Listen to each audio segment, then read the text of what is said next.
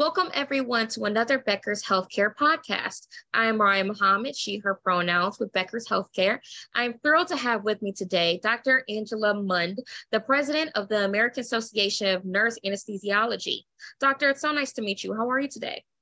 I'm good. Thank you for the opportunity to talk to Becker's um, about healthcare in general and in leadership. Of course. Well, to begin, would you mind introducing yourself and telling us a bit about your background? Yeah, thank you so much. I've uh, I've been a nurse since 1990. I'm a graduate of the University of Minnesota School of Nursing, where I received uh, my most recent degree as a doctor in nursing practice. Since that time, I also attended the Minneapolis Veterans Affairs Nurse Anesthesia Program in Minneapolis and became a nurse anesthetist in 1998. And I have to say, my career in nursing has been incredibly fulfilling and has provided me a lot of opportunities to meet a variety of people. And probably the most significant thing is it's provided me opportunities in leadership. Um, I'm also a veteran of the United States Army Reserves, where I served as a certified registered nurse anesthetist. As far as my leadership opportunities is, I was lucky to have some great mentorship when I served as a CRNA at the Minneapolis VA and rose to the position as president of the, Amer- of the Association of Veterans Affairs Nurse Anesthetists, where I had the opportunity to advance some of the really important causes related to veterans health care. I've also had the opportunity to serve in faculty roles, and I'm currently in academic leadership uh, as my professional position. But as you as you said, is I am the president of the American Association of Nurse Anesthesiology, and get the opportunity to do a lot of work in healthcare policy and advocacy. So again, um, it's just it's been a privilege to be a nurse and to have the opportunities to serve in leadership positions. Yes, absolutely. Thank you so much for that um, information about your background. And to begin with the real kind of first question that I wanted to ask you is what are the biggest issues you're following in healthcare headed into the new year? So I think the two biggest issues in healthcare right now as we start 2023, the first one has to be healthcare workforce. And honing in on anesthesia workforce, I think it's going to be an issue for us across the board, whether we're in academic health centers, community hospitals, rural healthcare, or in the Veterans Affairs medical centers. One of the ways that we, I think, can improve the workforce is allowing all APRNs, advanced practice registered nurses, including nurse anesthetists, to work to the full extent of their education and training so that we can fill some of these gaps in workforce. Another part that I think will be important in dealing with challenges in workforce is ensuring that nursing really are full partners in transforming healthcare in 2010, the Institute of Medicine even put that out there. We know that nurses are the largest percentage of our healthcare workforce. And working together with other stakeholders, I do believe that nursing and advanced practice nursing and nurse anesthetists can make a difference in workforce.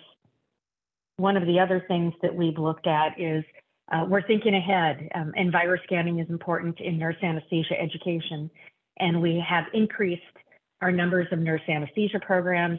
And due to that, we've also increased the numbers of nurse anesthetists entering the workforce through our certification body. So workforce, um, number one issue. And I have conversations with my colleagues around the country that work in anesthesia staffing companies and lead staffing companies, and, and they will tell you that there are concerns out there related to that. The other issue is access to care. Um, I grew up in a very, very small town in northwestern Minnesota, and I can tell you that rural healthcare is important, and there are challenges there with recruiting qualified healthcare providers who want to live in those communities. And we know that nurse anesthetists are the primary providers of healthcare in our rural communities. And we know a lot of the challenges facing rural communities. Um, the opioid epidemic has hit them very, very hard. And what we know is uh, certified registered nurse anesthetists have the ability to um, decrease the use of opioids in both acute and chronic pain through regional anesthesia. We know that nurse anesthetists already are in those communities and allowing them the full practice to serve those patients is important. We also know that nurse anesthetists are the primary providers of maternal health care. And we've had some challenges in our country, um, especially with equity in maternal health care and getting nurse anesthetists out into those communities to take care of our vulnerable populations is going to be a challenge, I think, in the upcoming year. But nurse anesthetists are ready and willing to meet that challenge. And finally, access to care in our Veterans Health Administration. Um, at the AANA, we have been working diligently to bring this to the forefront. Is we have 1,100 CRNAs in the VA that, if they're allowed to practice again to the full extent of their education and training, uh, we can ensure that our nation's veterans get the timely care that they deserve and that our country has told them when they when they raise their hand that they will get that and the reason why I think it's going to be even more important in the upcoming year is the passage of the PACT Act. And what that will do is we know that it's going to cause an influx of patients that are now eligible for care in the VA. And it's going to be important for the VA and our healthcare providers to be ready for that influx so that we can meet it head on and ensure that our veterans receive timely care. Yeah, absolutely. Thank you so much for that in depth answer. And the next thing that I wanted to ask you is what are you most excited about right now? And also, what is making you nervous, whether that's a project you're working on or something that's happening in healthcare or something with your company? Thank you for that question. And I'm going to start with the positive part of what I'm really excited about in nursing is that our movement to doctoral education and all CRNAs starting in 2025 have got to graduate with a doctoral degree in order to be eligible for our certification boards.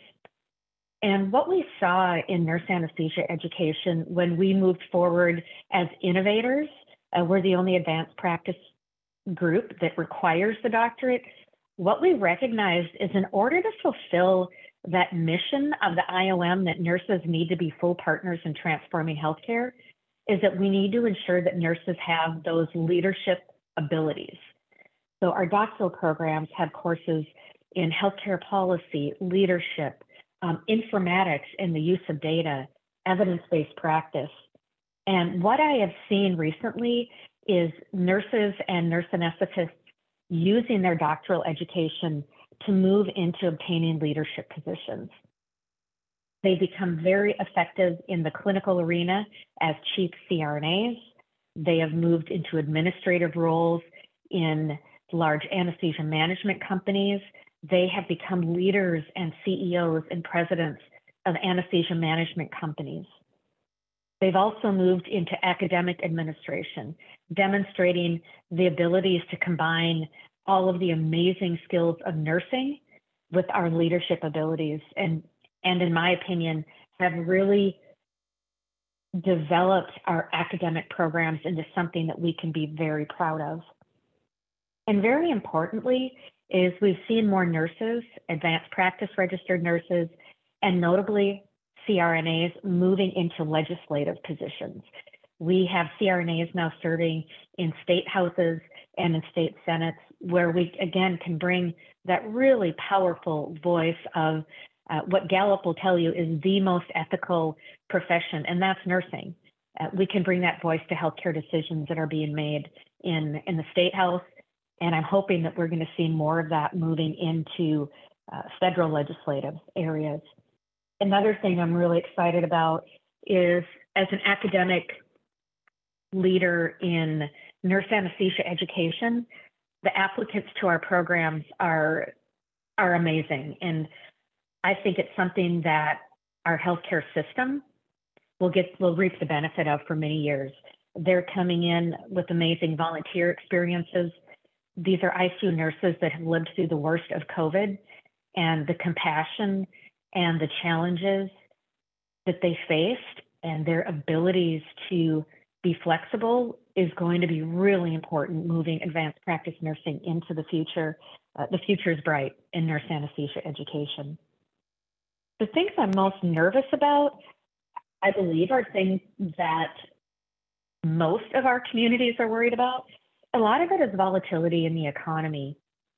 and the challenges that we're going to see again with access to care and how do we meet the needs of all of our healthcare populations in this country. We know that healthcare consumes about 20% of our GDP and it continues to rise. How are we going to manage healthcare costs?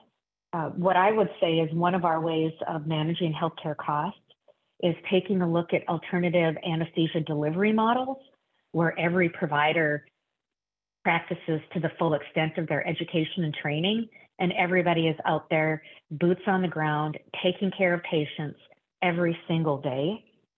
And how we can also do that within these innovative models is create ways to deliver care that is not only cost effective, but also of the highest quality based on evidence based practice and good research that is out there with our practitioners.